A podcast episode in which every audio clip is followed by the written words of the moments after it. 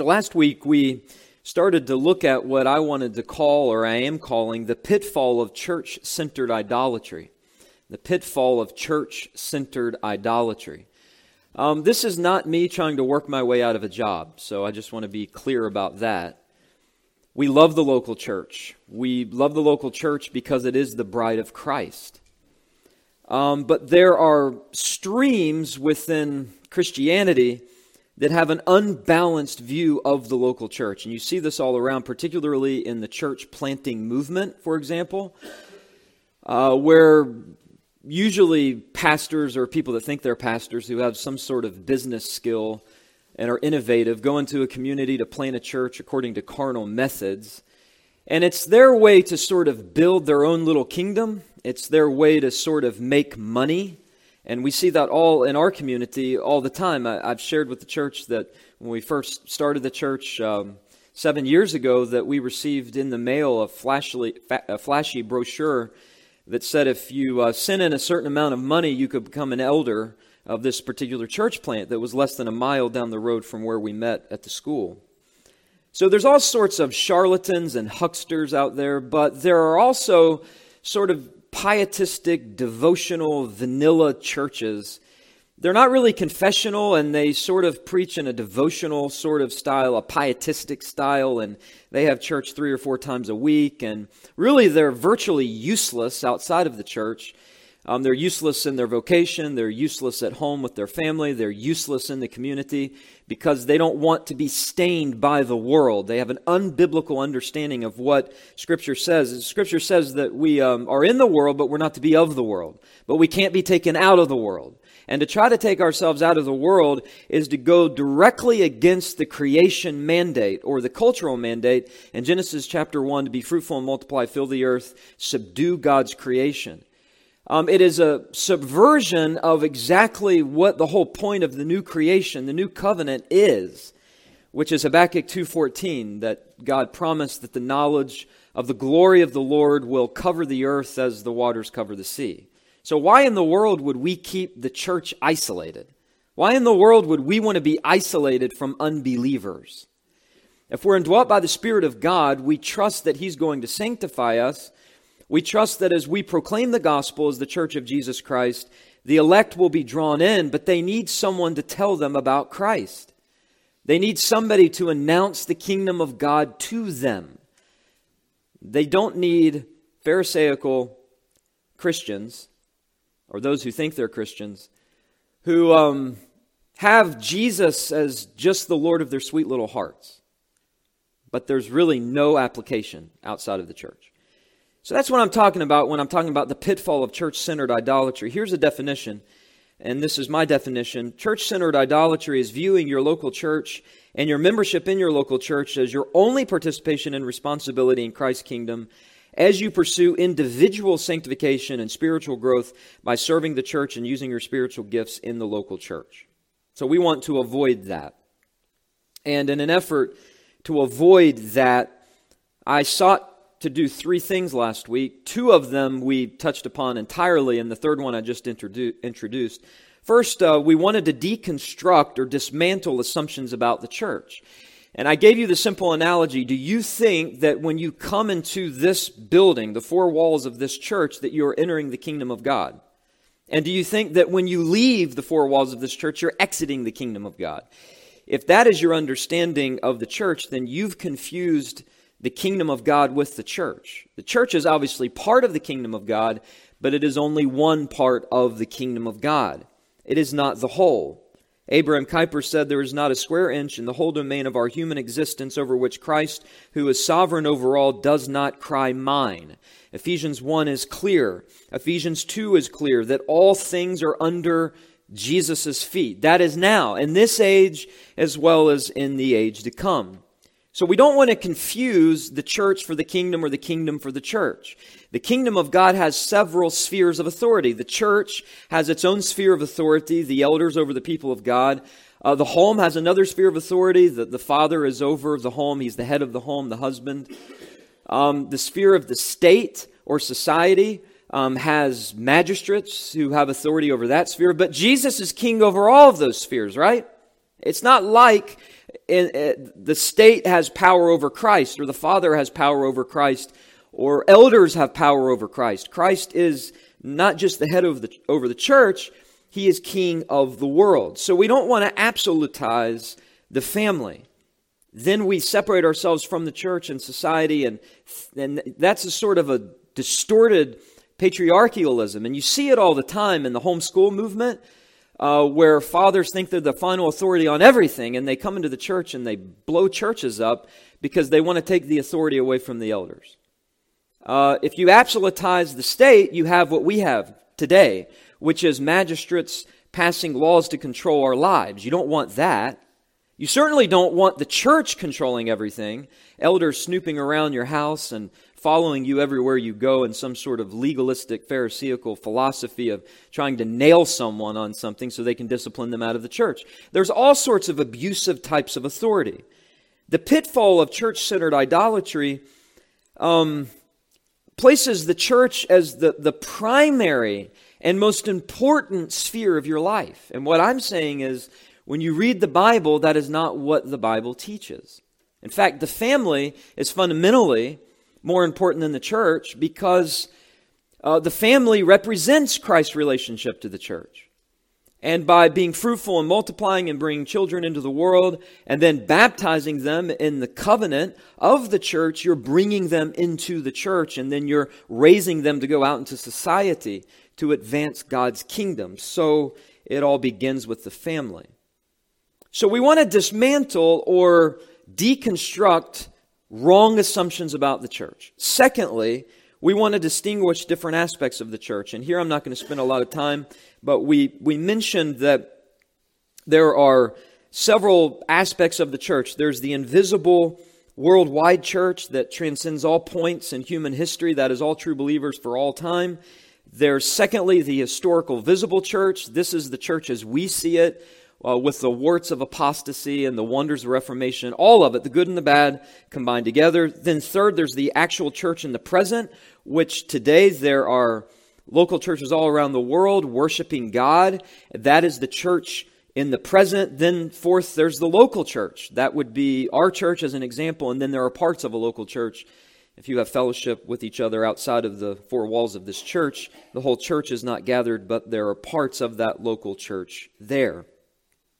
We want to not say that our membership at Christ Reformed is more important than our marriage or more important than our parenting or more important than our responsibilities at work. We want to say that Christ Reformed Community Church is not the end all of the end all. The kingdom of God is much larger because the church of God is much larger. So your commitment to your local church is not more important then your commitment to manifest the rule and the reign of Christ in every sphere of your life, in every aspect of your life. Paul, when he wrote to the local church, wrote about these different spheres. He wrote about the importance of the family, the husbands being the head of the home, the wife submitting to the husband, raising the children in the nurture and admonition of the Lord, children obeying parents. He wrote about submission to government, so did Peter.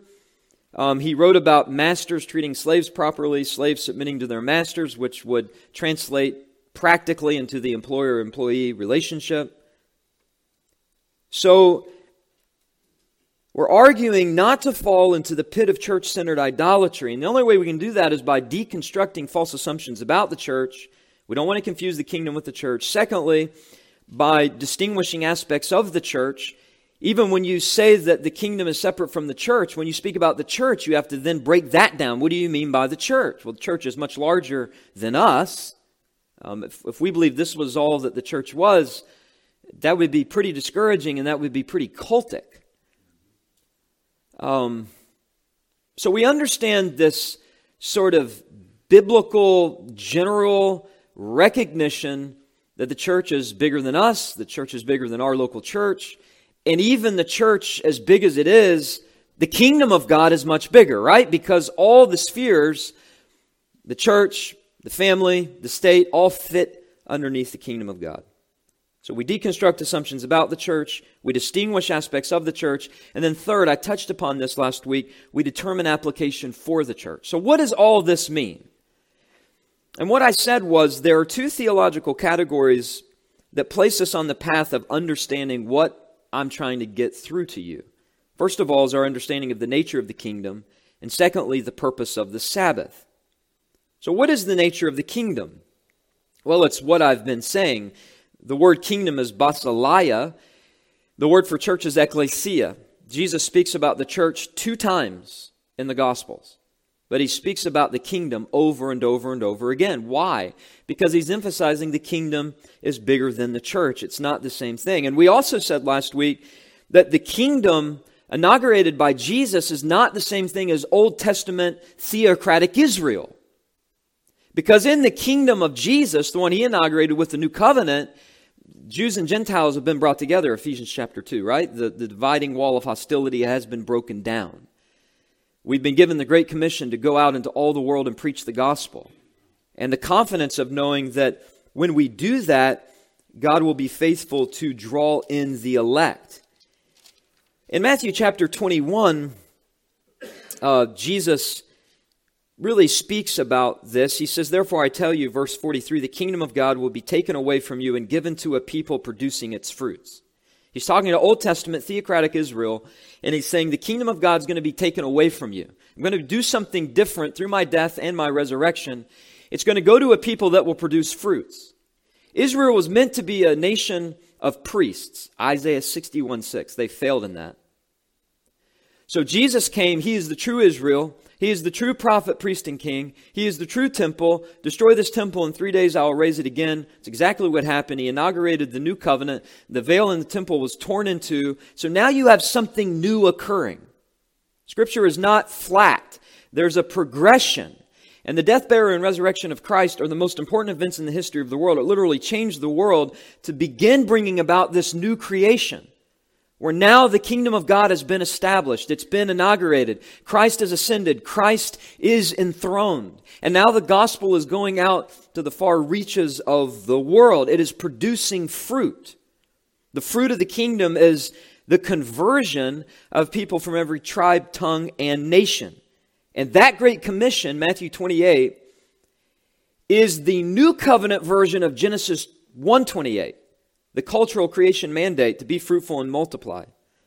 How do we fulfill the dominion or creation mandate by ignoring our equal duty that we have to raise our children in the nurture and admonition of the Lord, to be um, an influencer in society through the vocation God has given us, the gifts He has given us, to try to Christianize the different spheres of art and business and everything in culture? We can't be pietistic and devotional and introspective and separated from the world. That is not a biblical approach. That is a violation of Genesis 1:28 and it is a violation of Matthew 28, the great commission where the church is clearly seen as an outpost of evangelism.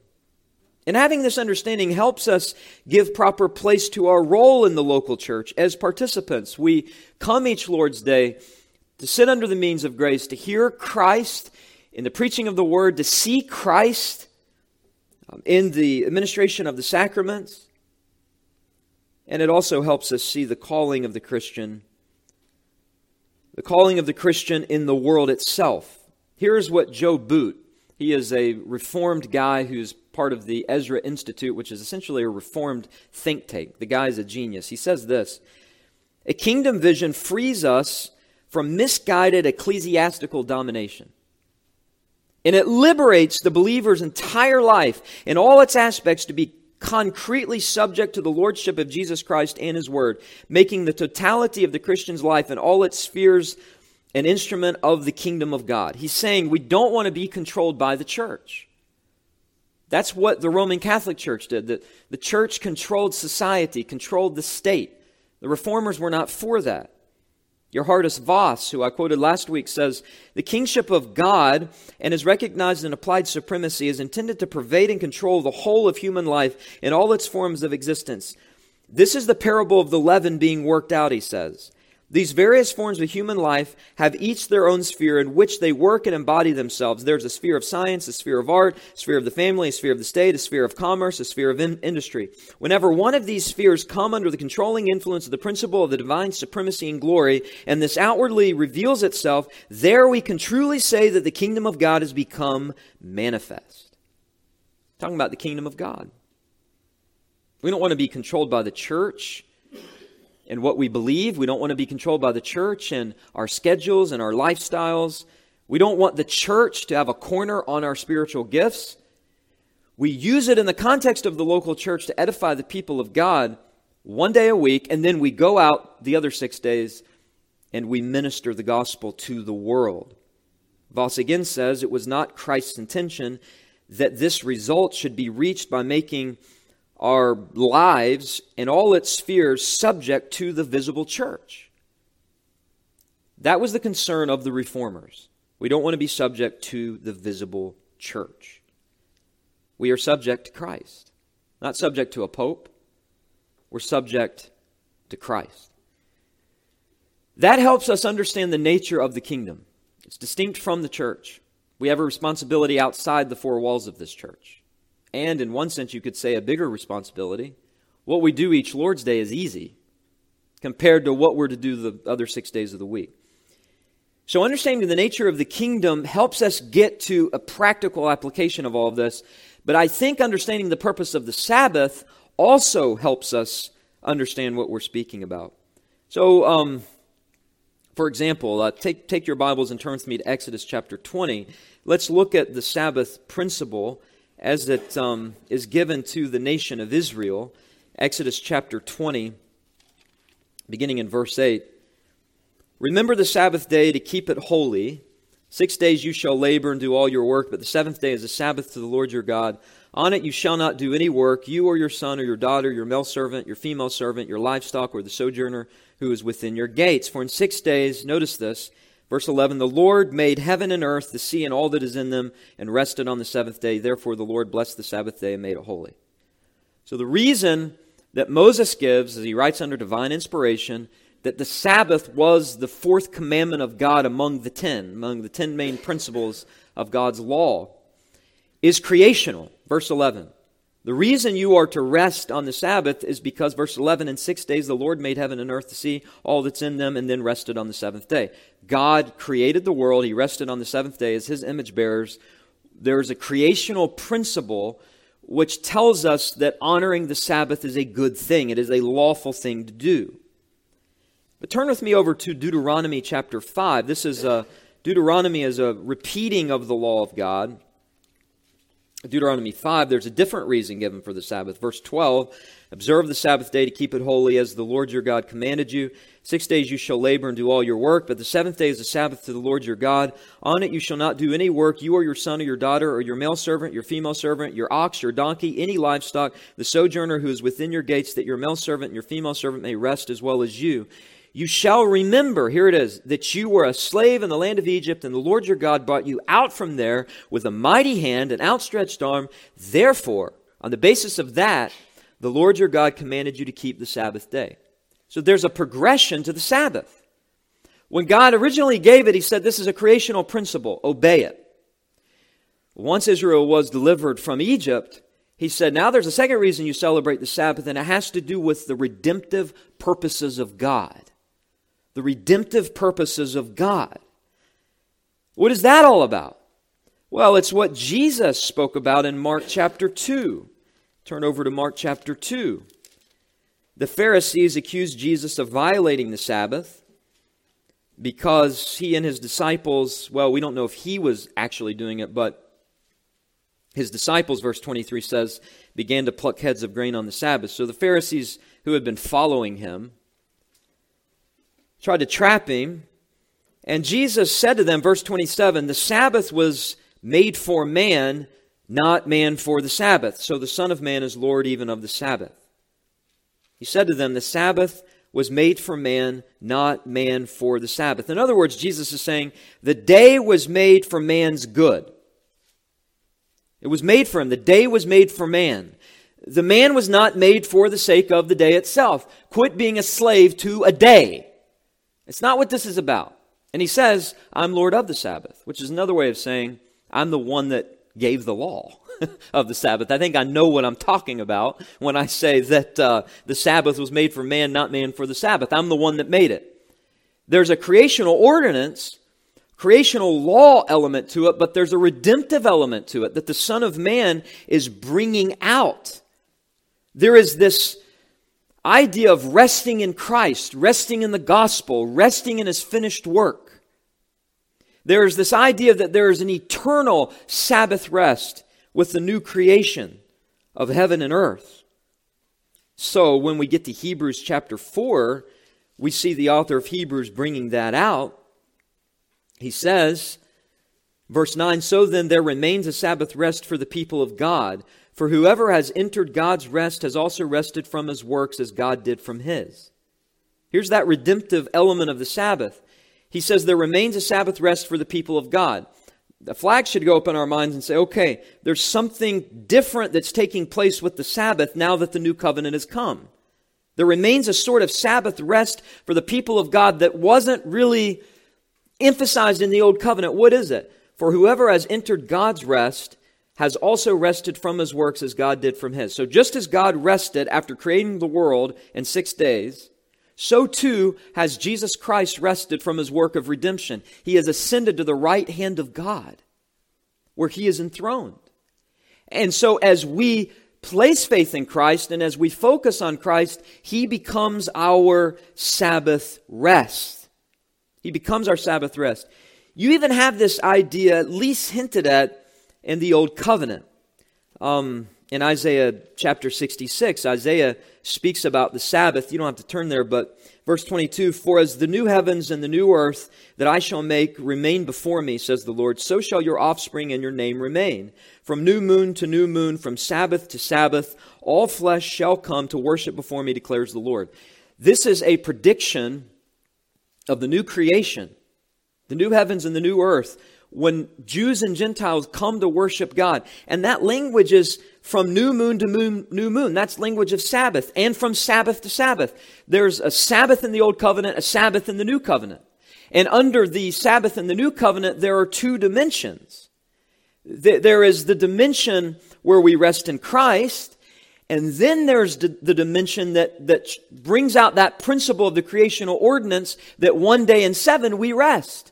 It's a different day, Sunday, the day the Lord resurrected, the day that Jesus was vindicated, the approval of God the Father by raising him from the dead to say that the work of redemption is finished. Jesus is our Sabbath rest. And so you have the apostles, 1 Corinthians 16, 2, Acts 20, verse 7, Revelation 1, 5, seeing Sunday, the first day of the week, as the Lord's day, so that as Adam worked and then rested, we rest and then work in the new covenant. We rest one day out of seven, and then we work. Now, what did Calvin say about all of this? It may surprise you. Calvin says that the early church viewed the Sabbath as shadowy. In other words, Calvin saw the Sabbath as being fulfilled in Christ, and Calvin, the, reformer of all reformers, viewed the, Sabbath as fitting under the ceremonial aspect of the law. It was shadowy. He says this The aim of this commandment, the commandment of the Sabbath, is to show that being dead to our own desires and works, we should meditate on the kingdom of God, and that to help us in our meditation, we should apply the means which He has ordained. So he says the main thing is we apply the means He's ordained. That's the means of grace. Well, where does that take place? It takes place at the church on the Lord's Day. So he wasn't saying there shouldn't be one day out of seven. That principle carries over. But what he's saying is the application of the Sabbath to Old Testament Israel with all the detailed regulations and the penalty of death has been abolished. There is no, no record in the entire history of the church in the new covenant where Christians were put to death for violating the Sabbath. It's because it was abolished. But the creational principle is carried over.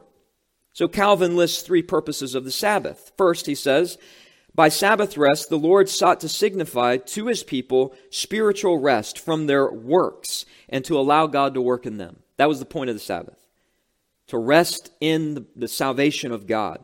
Secondly, he wished there to be a fixed day on which they should come together to hear the law and have access to his ceremonies. Third, he desired to give one day's rest to servants and to workers under another's authority so that they might have some respite from their labors.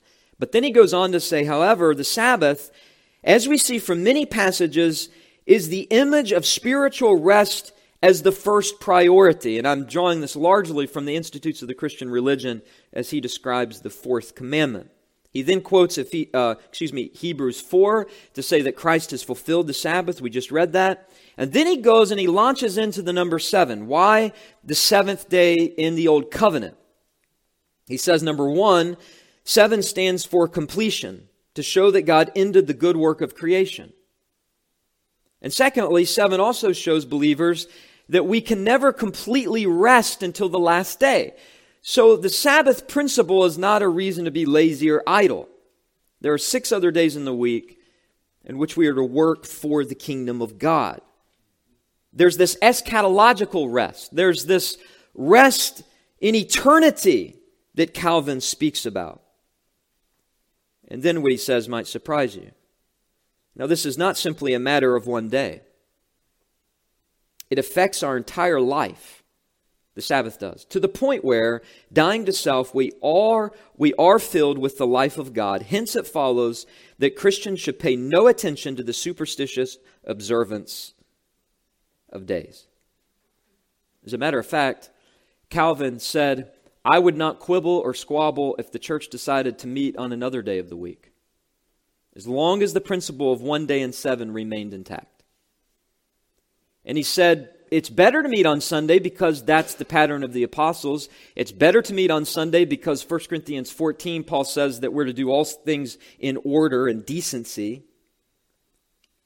But Calvin stopped short of saying that the exact application of the Sabbath as it pertained to Old Testament Israel carries over in the New Covenant. It is not the same. He says the daily assembly of the church is not wrong. But if the weakness of many makes a daily assembly impossible, and if love forbids us pressing the people of God further, why do we lay more burdens on them? It's better to follow the pattern of the apostles one day in seven. Observed to honor the Lord, observed to focus on Christ, Calvin says, but not, and I quote, out of strict religious scruples, rather, so as to maintain good order in the church.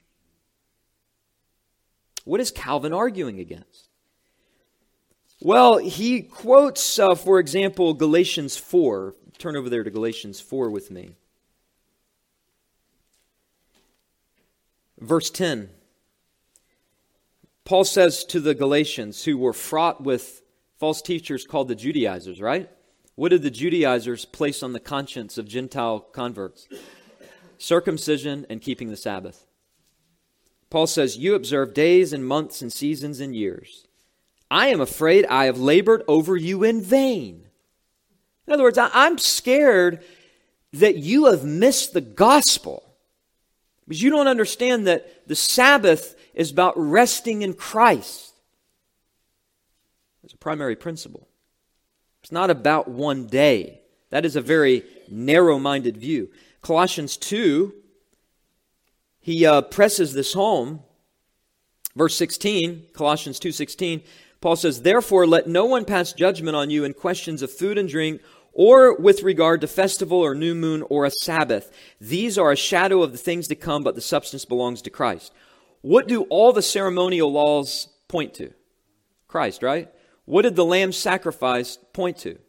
Christ. That, that was ceremonial. Sacrifices are done away. What about food and drink?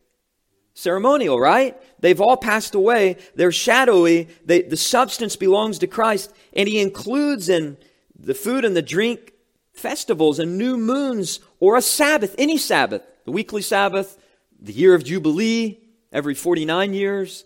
Um, all of those feasts Israel practiced, which were Sabbath weeks, the feast of Passover, the feast of unleavened bread, the, the feast of Pentecost, all of that. Paul says that's been subsumed in Christ. He's the substance. And uh, Paul says, by the way, if, if you want to focus on one day, you can do that. Romans 14:5 One person esteems one day as better than another while another esteems all days alike. Each one should be fully convinced in his own mind. If, if, if, you want to be strict about your observance of the Sabbath and treat it as Old Testament Israel treated it, Paul says that's fine, you can do that, that's on your conscience, but don't place it on the conscience of others. This is, this is what Calvin is, is getting to. So he makes three practical points. He says, Worshipping on Sunday allows for reflection of an eternal rest in Christ, so that we are reminded to rest from our works and to rest in the gospel. So that God works in us by the Spirit to avoid fleshly legalism. So, what Calvin is saying is when people overburden the church with legalistic Sabbath regulations, what they're doing is they're causing people to start to live out a works righteousness which is the exact opposite of what Sabbath rest is to teach us. It's to teach us to rest in Christ. Calvin says, number two, we're to go to worship longing to hear Christ in the preaching, to see him in the sacraments. And number three, we should not place excessive burdens on those who are under our authority. He's talking to church leaders. It's not your responsibility to police their lives. And he says we should guard against false teachers who try to keep enforce burdensome Sabbath restrictions, and I quote, surpassing the Jews in their carnal beliefs about the Sabbath, so that the reproofs which we find in Isaiah apply more to them than to the prof- than to the people the prophet was rebuking in his own day. Where the prophet speaks on behalf of God and says, Give up the Sabbath, give, give up your sacrifices because it's just, it, it's a, in my nostrils it stinks. It's just ritual. That's all it is. It's all, you're just trying to work your way. You're trying to earn favor with me. So stop it. I don't even want you to observe the Sabbath because you're observing it wrongly. That's what the prophet said. Calvin says that rest and worship are the creational principles that are carried over into the new covenant. There's a really interesting book. I would encourage you to get it. It is, it is a very academic work, but it's entitled From Sabbath to Lord's Day. It's, it's edited by D.A. Carson. And essentially, all of these New Testament scholars trace the history. It's the most comprehensive book ever written in the history of the church on the Sabbath. And they, they trace this thing historically. And they conclude this they say there was a difference not in principle, but certainly in application between the continental reformers, that is, Calvin and Luther, and then the Puritans. Secondly, they say the Jewish church in Palestine practiced a strict observance of Saturday and the Sabbath. So, Jewish Christians in Palestine said, we need to circumcise our children and we need to baptize our children and we need to honor the Sabbath, that is Saturday, and we need to come together on the Lord's Day, first day of the week. They were trying to live the old covenant and the new covenant. And so, you know why the church, the apostles, switched the Christian Sabbath to Sunday? To show that they were diametrically opposed to the application of those old covenant regulations. We're just going to change the day. This is the day the Lord resurrected anyway. So we changed the day, and it became a custom to counter the legalism. This is the history of the church. These writers also say just sort of a third summary principle. The book's about 450 pages, but third summary principle. The Judaizers claim circumcision and strict Sabbath observance on Gentile converts, and that is exactly what Paul was rebuking in Colossians 2 and Galatians 4. Fourth, the medieval church became strictly Sabbatarian, going back to Constantine when he made it a holy day. Our English word holiday comes from the idea of a holy day. And so these historians and theologians say that, that this very strict legalistic Sabbatarian principle came about in the medieval era under the Roman church. And then finally, sort of a fifth summary point the Reformation was a reformation of the right understanding of the Sabbath from Roman superstition. What was the Roman superstition? Well, let me give you an example. We've talked about Calvin. What about Luther? Luther so opposed Roman superstition that his close associate, Karlstadt, who became a radical reformer, I mean radical, almost Anabaptist, he opposed Karlstadt to his face because he believed that Karlstadt was extreme in the application of Mosaic law, specifically regarding the Sabbath. So you know Luther, right? He's going to always exaggerate things, so you, have got to understand that. But I love this quote. Luther's argument was for Christian liberty, and this is what he said If anywhere the day is made holy for the mere day's sake, if anywhere anyone sets up its observance on a Jewish Mosaic law foundation, then I order you to work on that day, the Sabbath. I order you to ride your horse on that day. I order you to dance on that day. I order you to feast on that day. I order you to do anything that shall remove this encroachment on Christian liberty. Wow. You say, well, did he not value Sunday? No, of course. He saw it as the Lord's day. He saw it as the day the Lord resurrected. It's when the church gathers. It's when the church is reminded of our Sabbath rest in Christ. There's still the principle of one day in seven. It's still a distinct day, but not according to Roman superstition that's built off a misapplication of Mosaic law. That was Martin Luther. I mean, how much more reform can you get?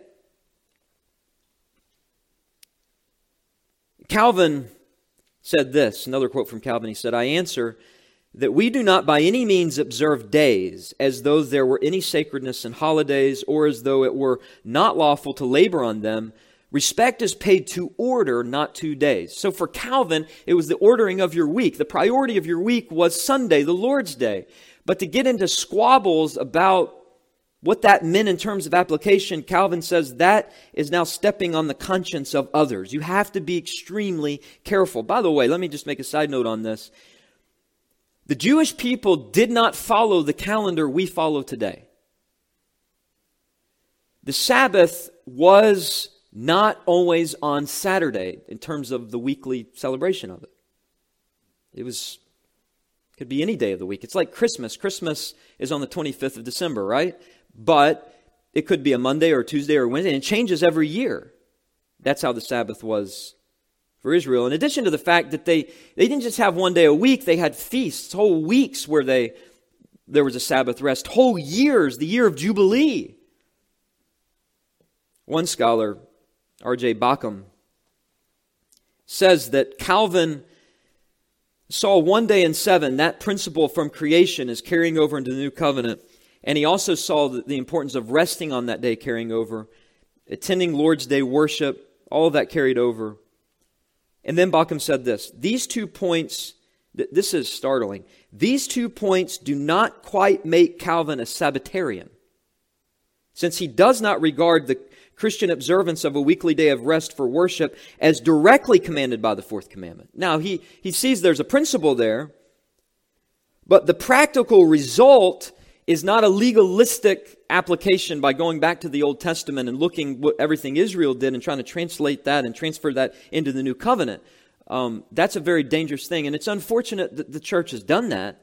Um, the church has done that even in reformed circles, um, where there's there's all sorts of different views on the Sabbath. That you virtually you don't have anyone that has an identical view on it because the Continental Reformers were vastly different than the Puritans. The Puritans read Calvin and they read his understanding of the way Lord's Day worship was observed, and there would be police throughout Geneva that would go and arrest people if they didn't go to church on Sunday.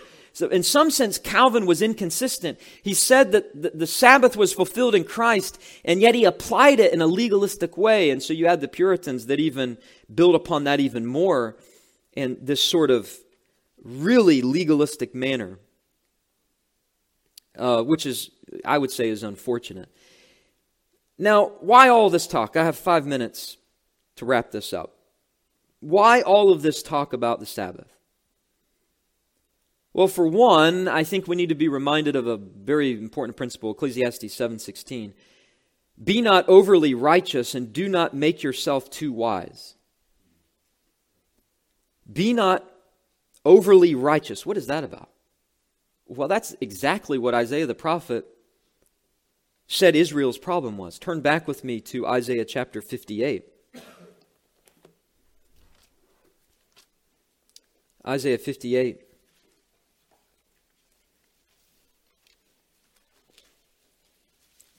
God says, Cry aloud, don't hold back, lift up your voice. Verse 2 Yet they seek me daily and delight to know my ways as if they were a nation that did righteousness.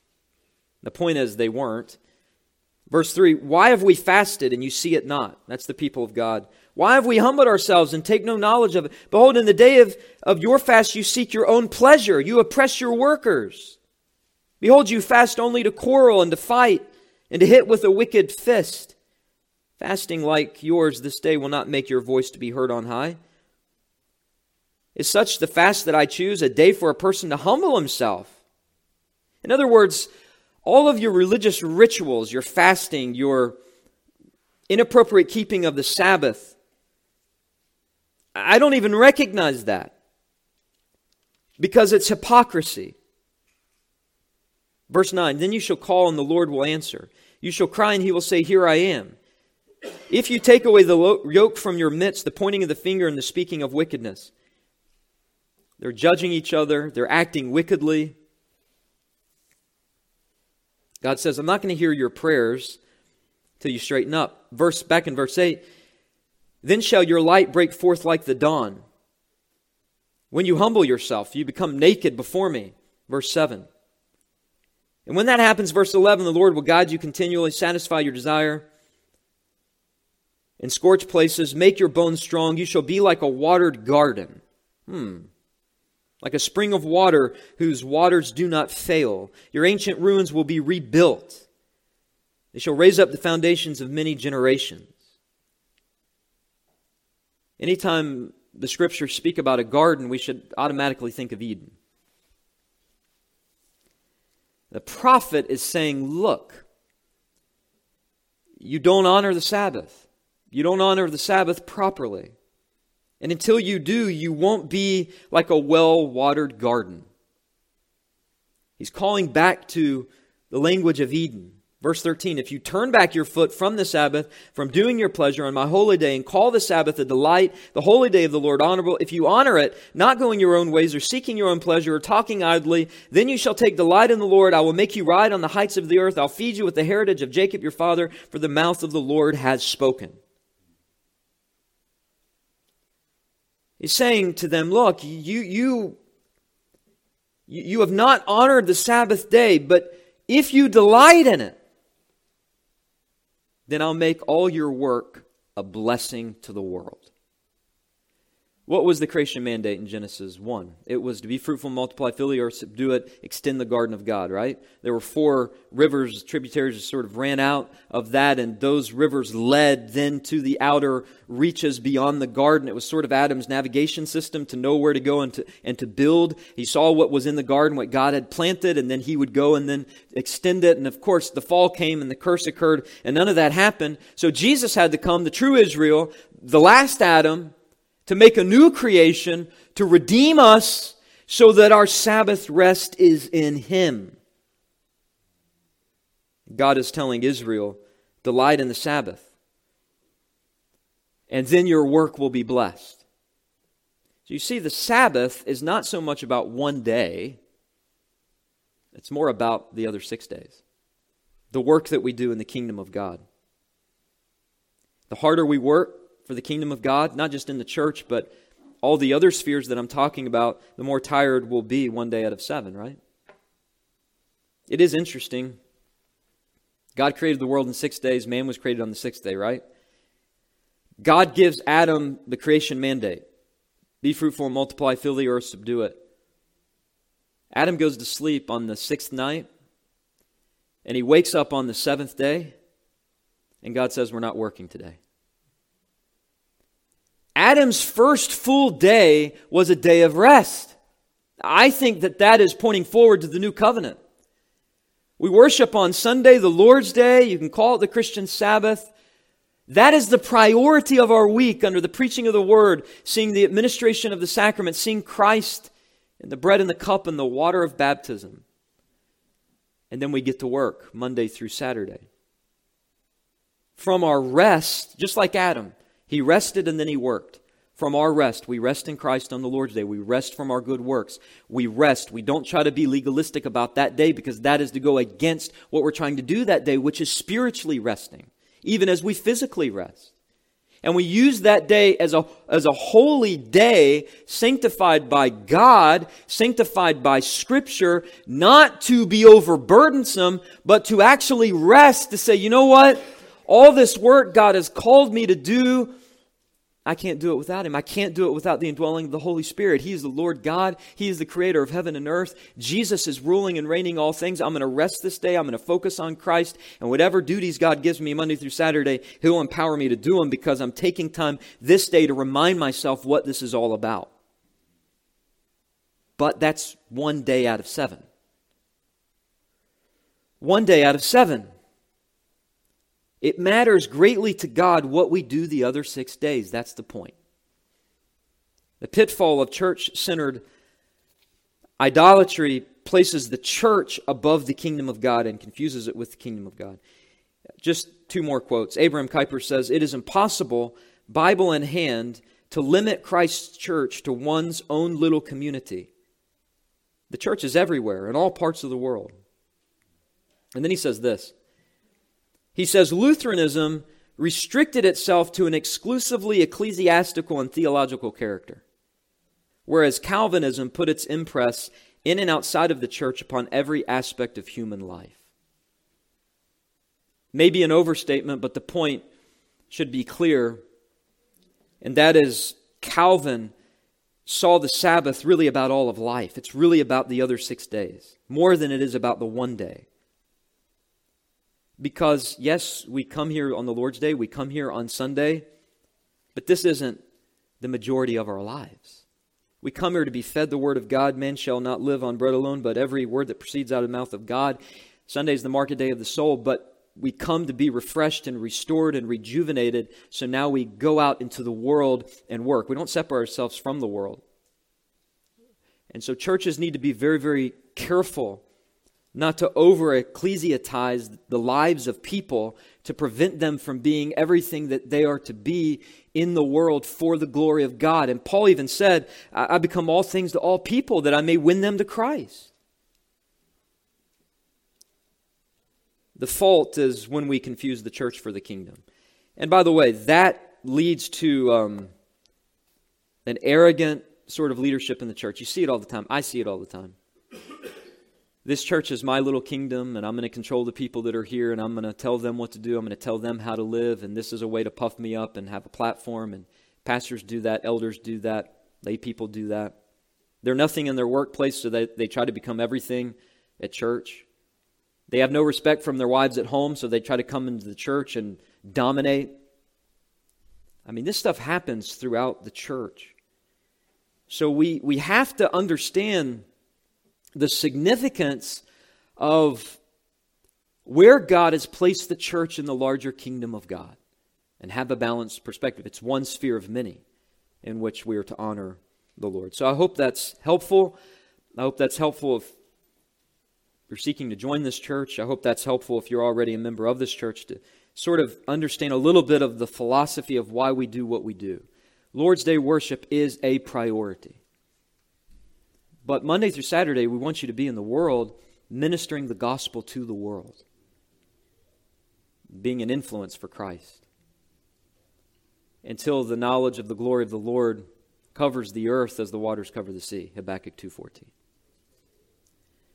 Father, we thank you for the scriptures. They're holy and pure and true.